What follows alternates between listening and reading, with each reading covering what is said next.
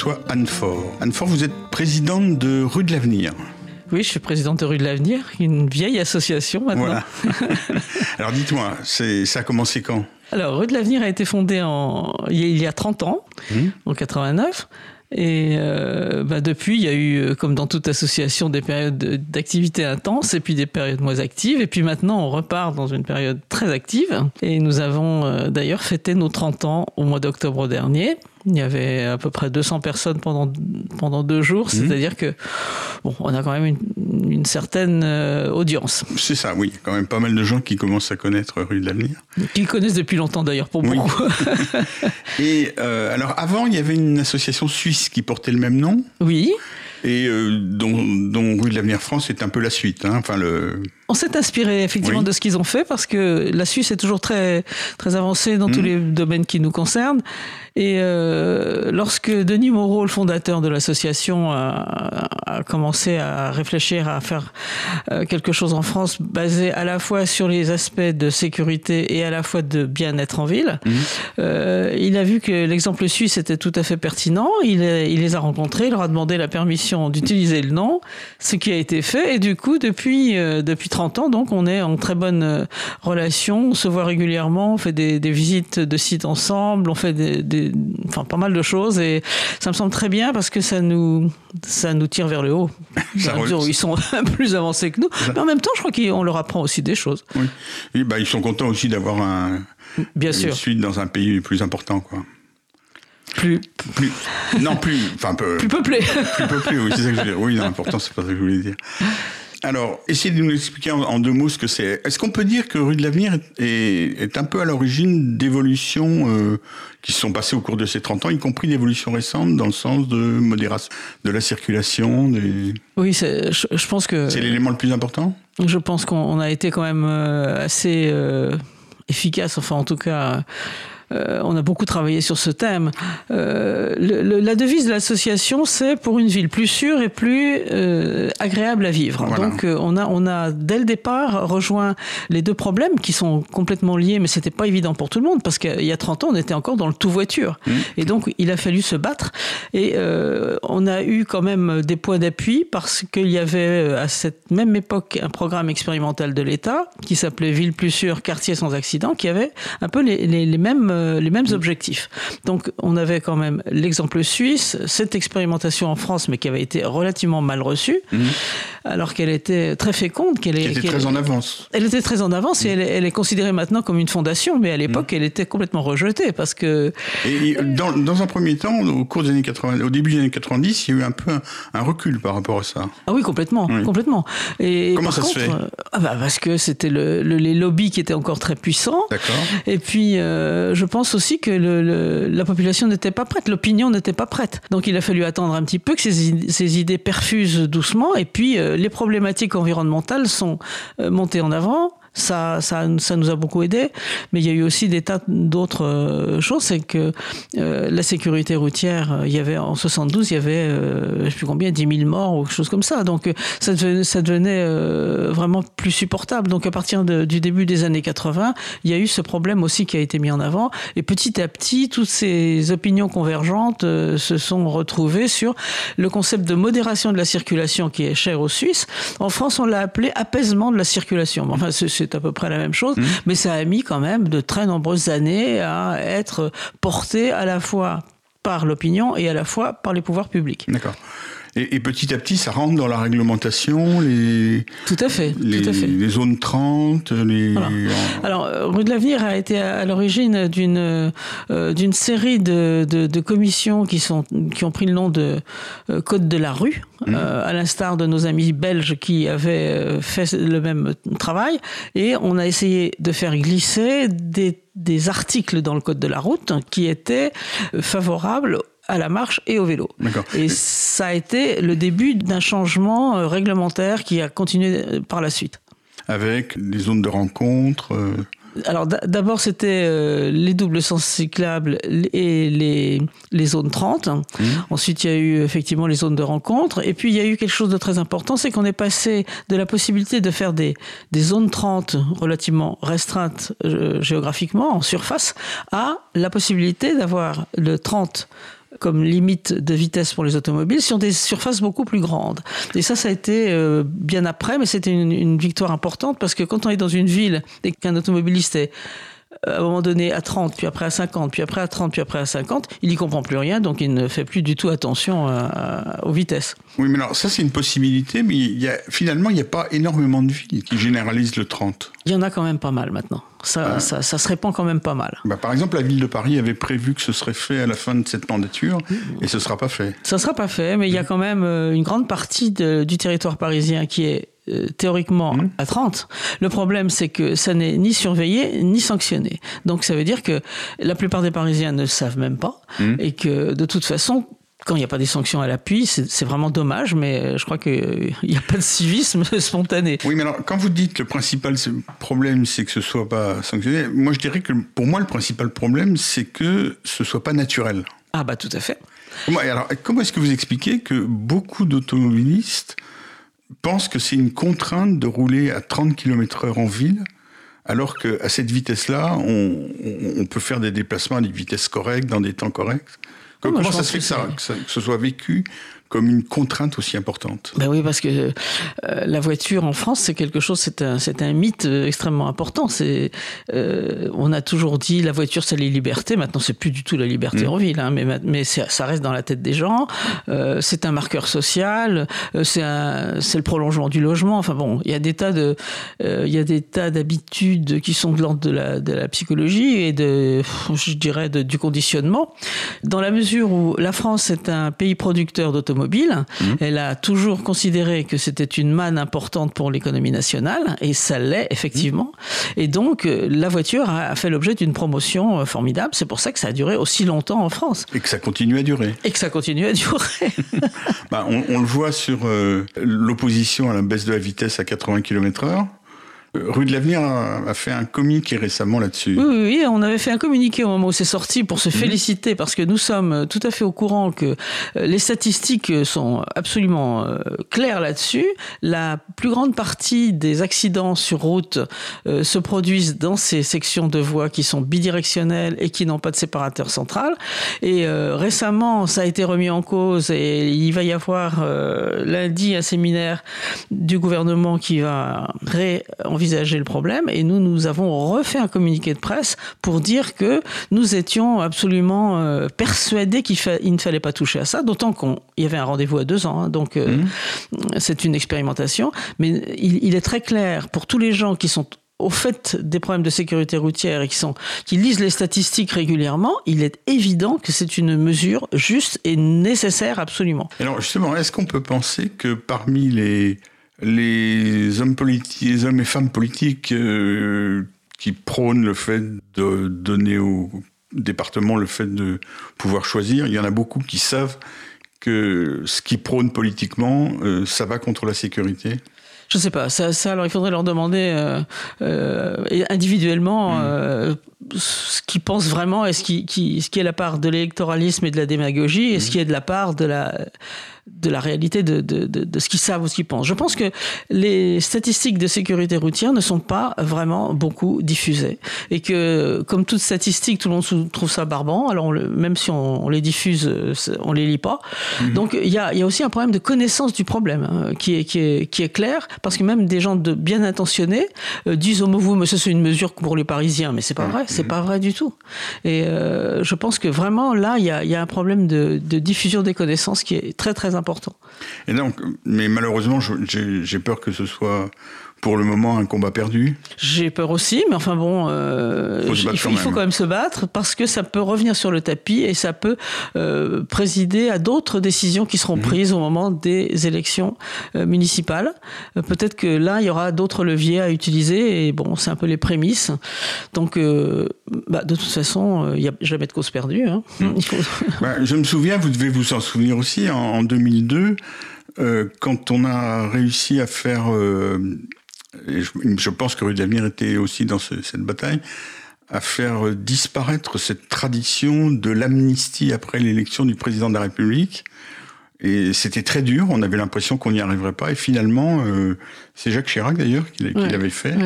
Alors je me rappelle plus si on était dans le coup, mais je, sais que par exemple, il y a eu aussi des choses impressionnantes comme le tabac. Mmh, on s'est dit, euh, jamais on y arrivera parce que les Français sont tellement attachés. Mmh. Euh, eh ben, on y est arrivé quand même. Donc il ne faut pas désespérer. Ah non, moi je pense que bah, c'est un peu le rôle des associations. Absolument. on va faire une pause musicale.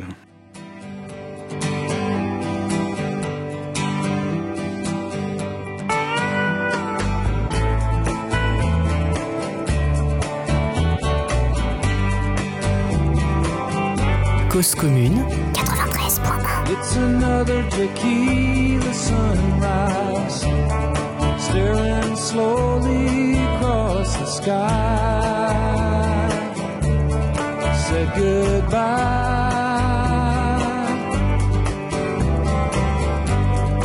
He was just a hired hand Working on the dreams he planned to try days go by.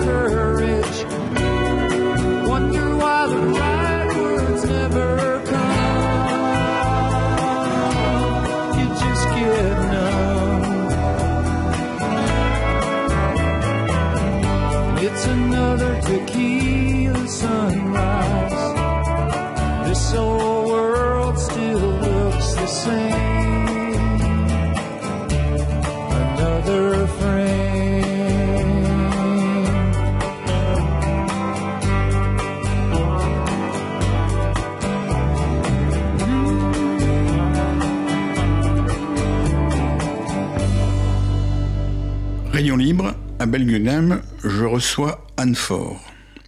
Alors Anne, on va essayer aussi de, voir d'autres combats que mène actuellement euh, Rue D'abord, est-ce qu'on peut dire que c'est un laboratoire d'idées?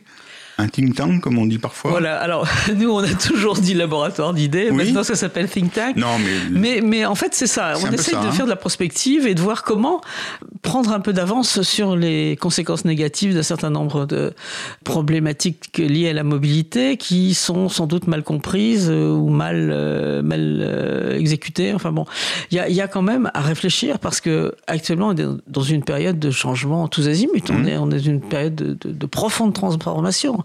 Et qui va plutôt dans le bon sens globalement bah Non, pas forcément. Parce qu'il y a quand même quelques menaces, comme par exemple, euh, il se trouve que depuis plusieurs années, les jeunes sont beaucoup moins attachés à la voiture. Hum, ça, c'est pour eux, positif. voilà, mais ça, c'était positif. Mais maintenant, la voiture électrique, la voiture autonome et toutes ah. ces nouvelles technologies qui viennent dans le champ de la mobilité, ça les excite complètement. Hum. Et euh, du coup, tout le bienfait euh, de la, lassitude par rapport aux, problèmes liés à la voiture, parce que la voiture n'a mhm. pas que des avantages, il y a aussi beaucoup d'inconvénients, surtout en ville, eh bien, c'est un peu remis en cause par ces nouvelles technologies qui euh, sont, à mon avis, considérées comme beaucoup comme le remède à tous les maux et qui ne sont pas du tout euh, forcément toujours positives.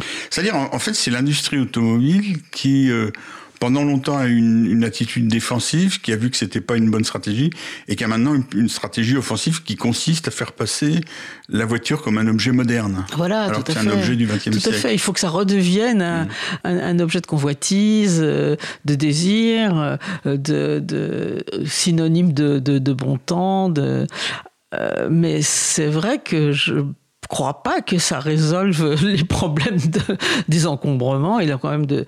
euh, je, crois qu'un un des problèmes auxquels on pense pas toujours et qui est très important, c'est que la voiture occupe beaucoup d'espace. Voilà. Et cet euh, espace, quel que soit la le, le- le système de propulsion, il sera toujours occupé par des voitures qui pèsent 2 tonnes et qui euh, sont euh, extrêmement consommatrices d'espace et, et qui sont utilisées généralement par une seule personne. Donc ce problème-là, c'est pas le- la motorisation qui va le résoudre. Et cet espace qui est pris par la voiture n'est pas utilisable ni pour les cyclistes ni pour les piétons. Absolument. Alors justement, maintenant il y a le problème des trottinettes électriques. Ah. C'est aussi un de vos soucis. C'est un de nos gros soucis et Alors. euh, un, un gros problème qu'on a essayé de débattre l'année dernière. Je ne sais pas si on va y arriver parce que le, le problème est toujours pendant, mais je crois que l'opinion a évolué par rapport à ça quand même. Hum Alors pour revenir à, à ce problème, il se trouve que euh, lors des assises de la mobilité, c'est-à-dire euh, lors de- des- des réunions de préparation, des, des commissions de préparation de la, la future loi d'orientation sur la mobilité, le problème a été très rapidement abordé parce qu'il y a deux ans, ça, ça démarrait. On, était, on était juste au début, on en voyait quelques-unes, et euh, ça, ça s'est répandu, ça s'est développé d'une façon absolument incroyable. Et au début, moi je me rappelle qu'on nous avait dit, alors qu'est-ce qu'on fait avec ça? Et moi j'avais dit, mais le free floating c'est génial, c'est- un outil extraordinaire.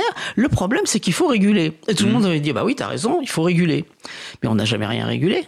Et maintenant, on se retrouve avec un envahissement euh, qui nous concerne beaucoup, nous, Association Rue de l'Avenir, parce que notre association euh, a pris fait et cause pour les usagers dits vulnérables, c'est-à-dire les enfants, ça fait même partie des statuts de l'association, les enfants qui n'ont pas leur place dans la ville, hein, dans la mesure où la ville est vraiment faite pour des, des adultes euh, blancs et en bonne santé. Et on- maintenant, on a un autre problème qui, qui est advenu et qui est très important, c'est le vieillissement de la population. On a donc deux types d'usagers vulnérables qui sont nombreux et pour lesquels il faut faire un certain nombre de, de prendre un, un certain nombre de mesures parce que ils sont très exposés. Donc, ils sont très exposés par ces trottinettes électriques et toutes ces formes de nouvelles mobilités individuelles, ce qu'on appelle les EDP, les engins de déplacement personnel, qui circulent dans tous les sens et qui sont euh, euh, tr- très dangereux d'une part, mais surtout très inquiétants.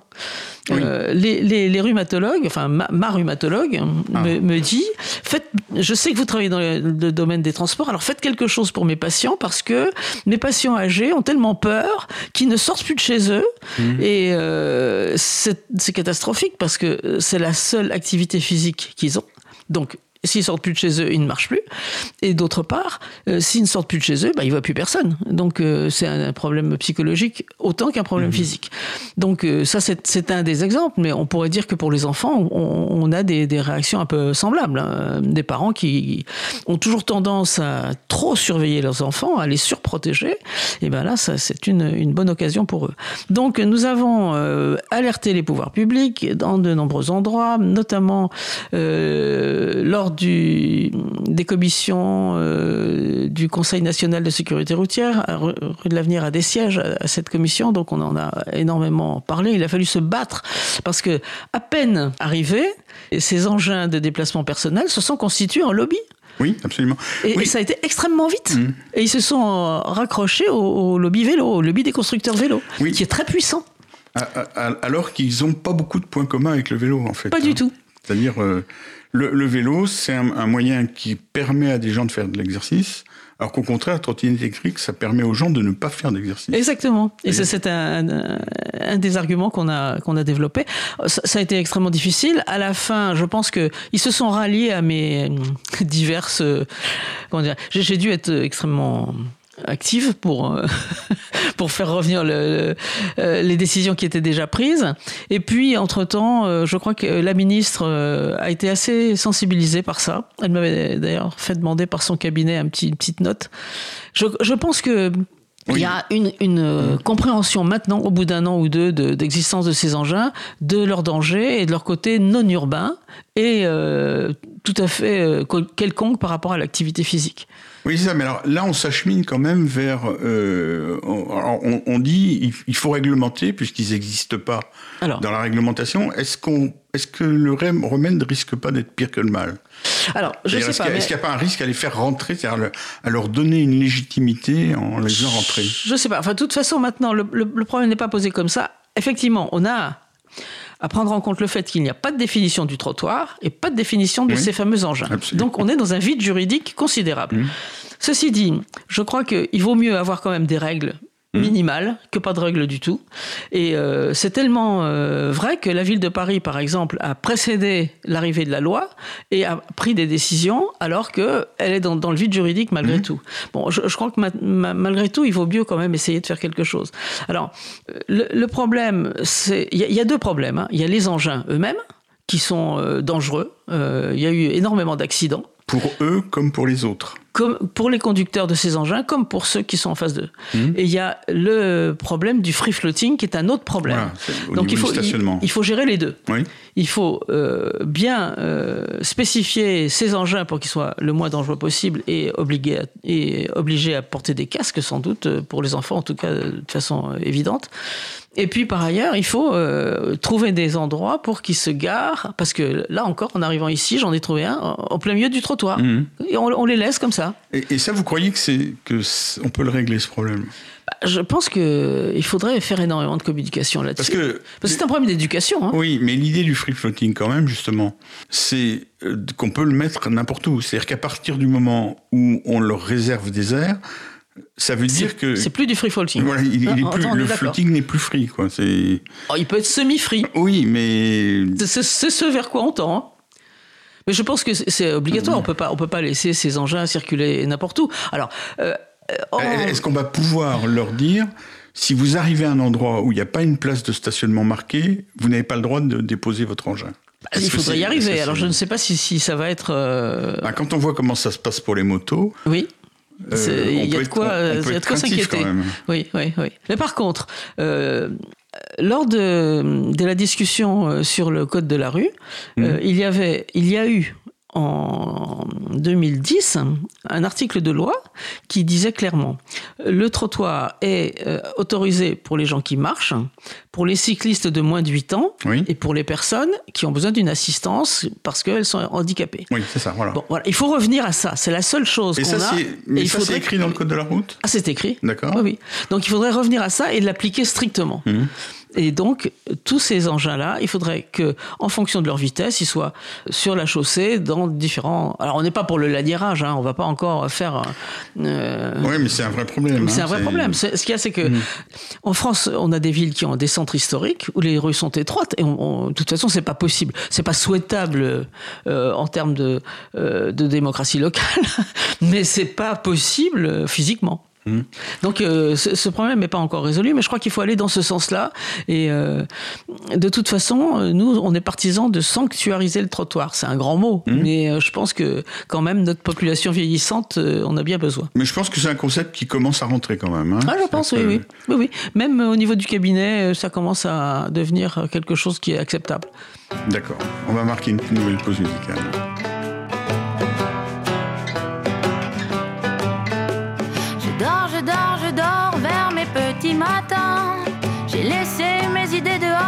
Pense plus à rien. La nuit c'est mon petit paradis, ma récréation.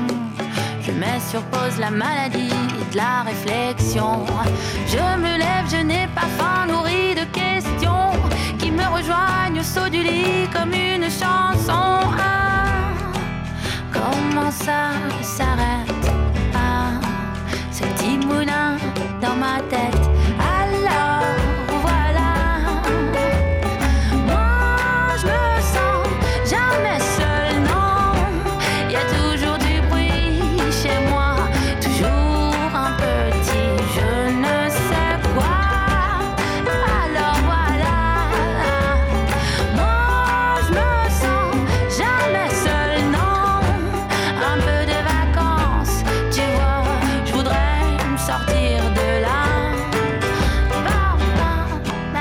Cause commune 93.1 Je gamberge, je pense, j'oublie tout autour, isolé du monde qui danse et je passe mon tour toujours à chercher des réponses. Préoccupé dans ma petite bulle, y a même plus la place de m'amuser. Alors je dors, je dors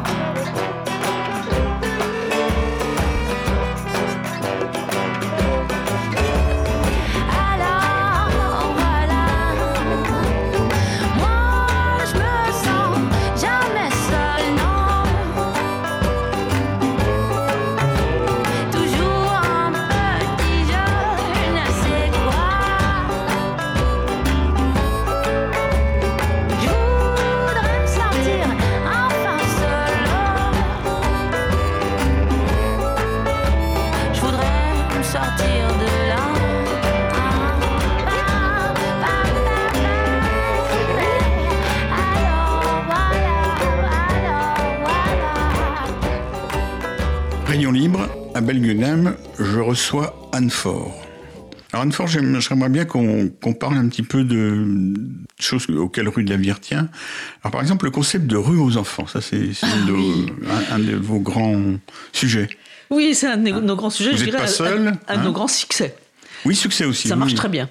Oui. C'est un concept qui rentre dans les esprits. Voilà. Mhm. Et ça, c'est étonnant parce que euh, il y a des tas de pays où ça existe. Mhm. Par exemple, hier, je travaillais avec une euh, jeune étudiante euh, américaine et elle me disait que Harlem, ça c'était, euh, ça avait été le cas au début du siècle dernier.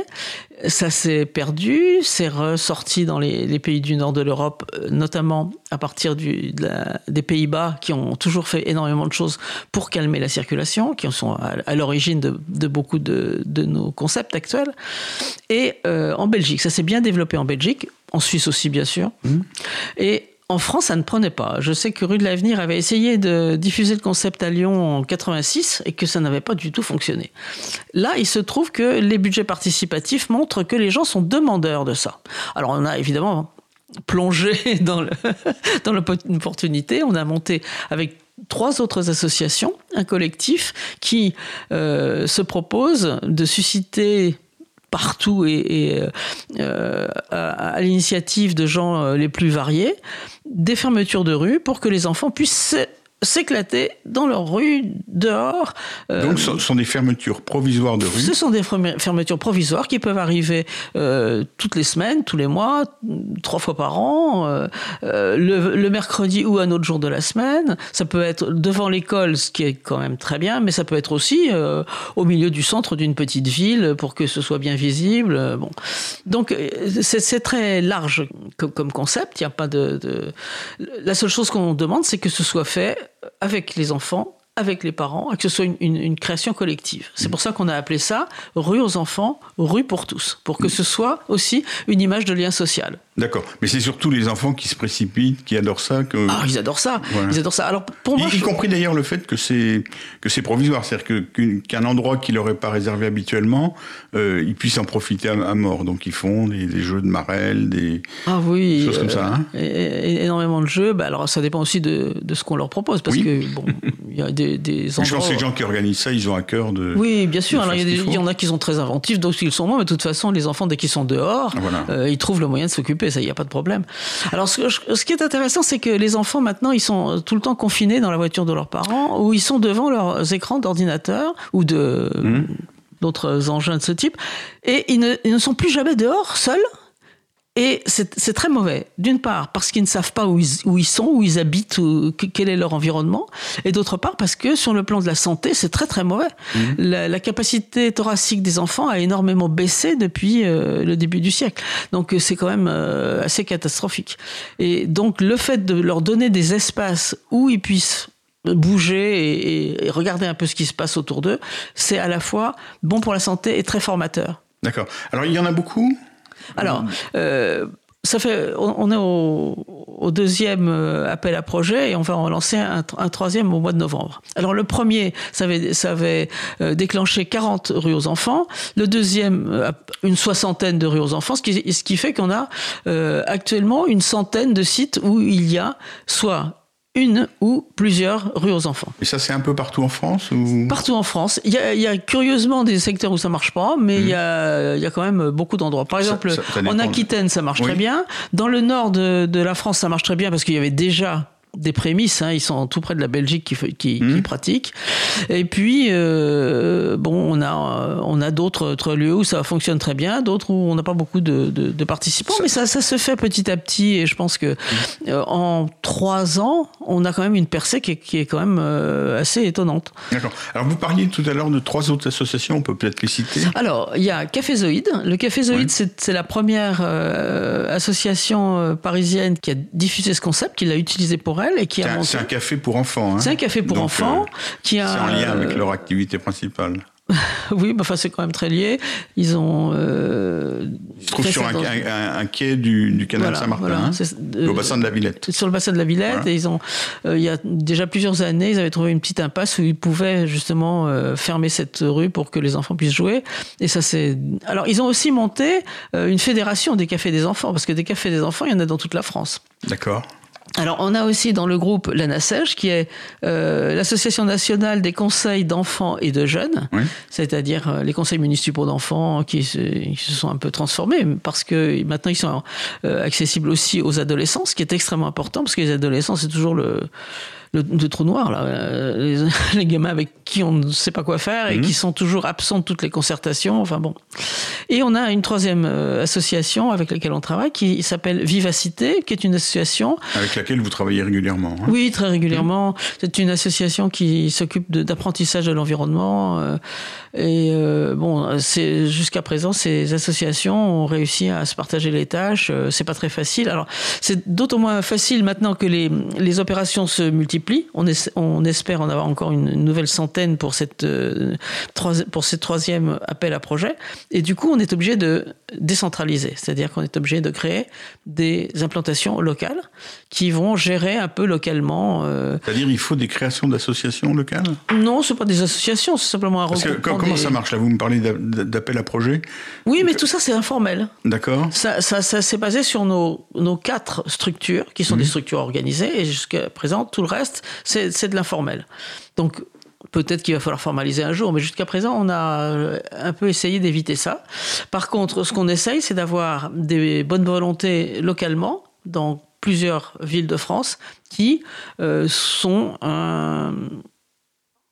organisateur qui, qui euh, répondent aux questions des gens qui veulent euh, se euh, euh, faire une rue aux enfants. Enfin bon, on, on essaye de, créer un système décentralisé.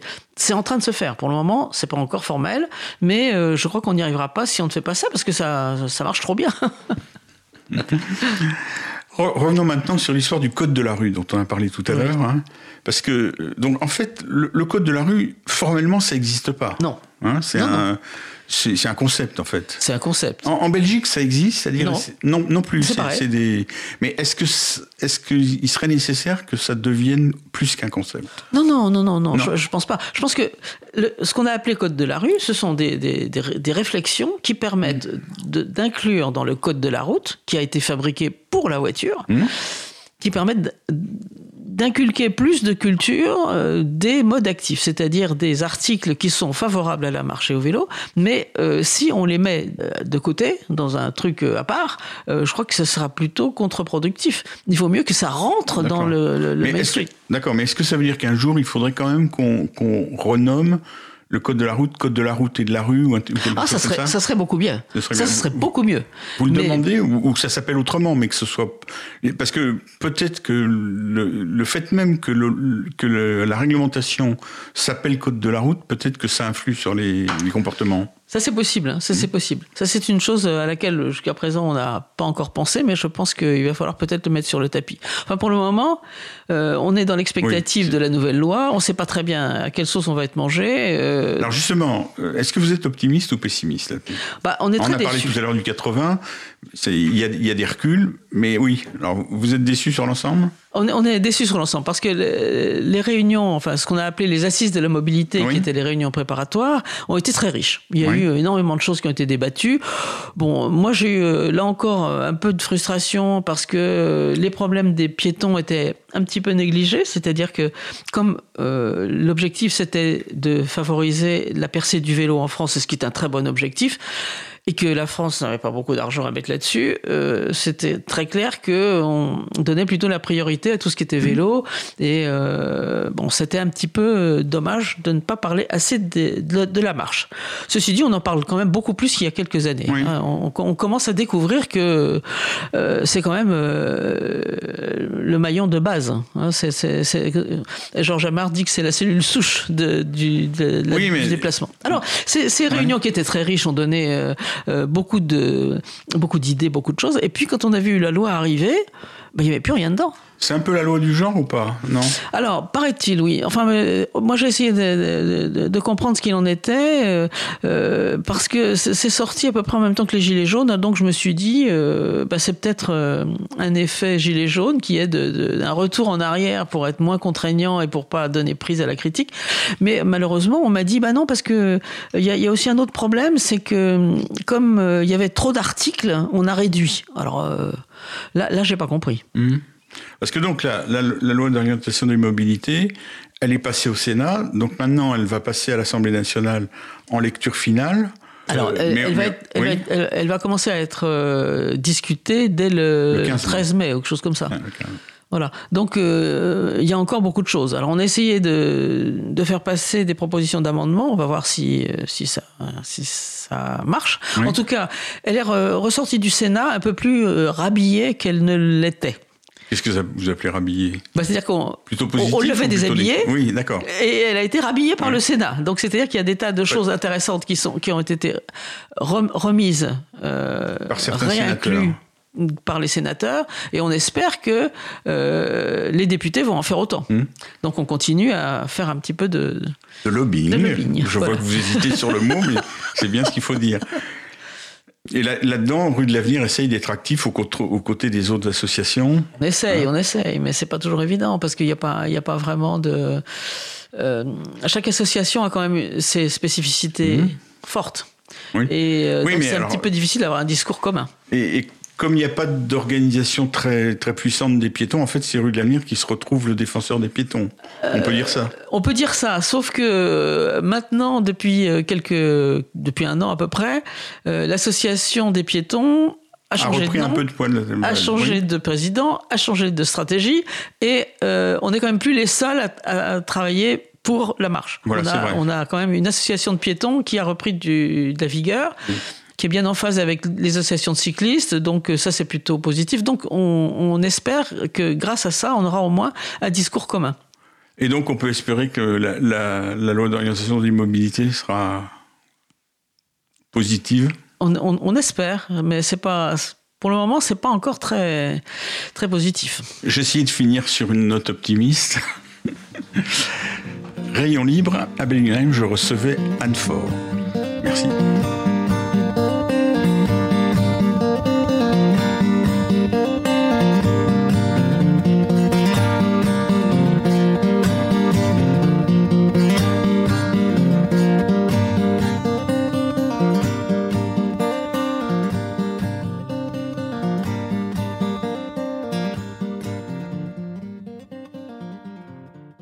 Cause commune, toutes nos émissions en libre écoute, causecommune.fm et sur l'appli Cause commune.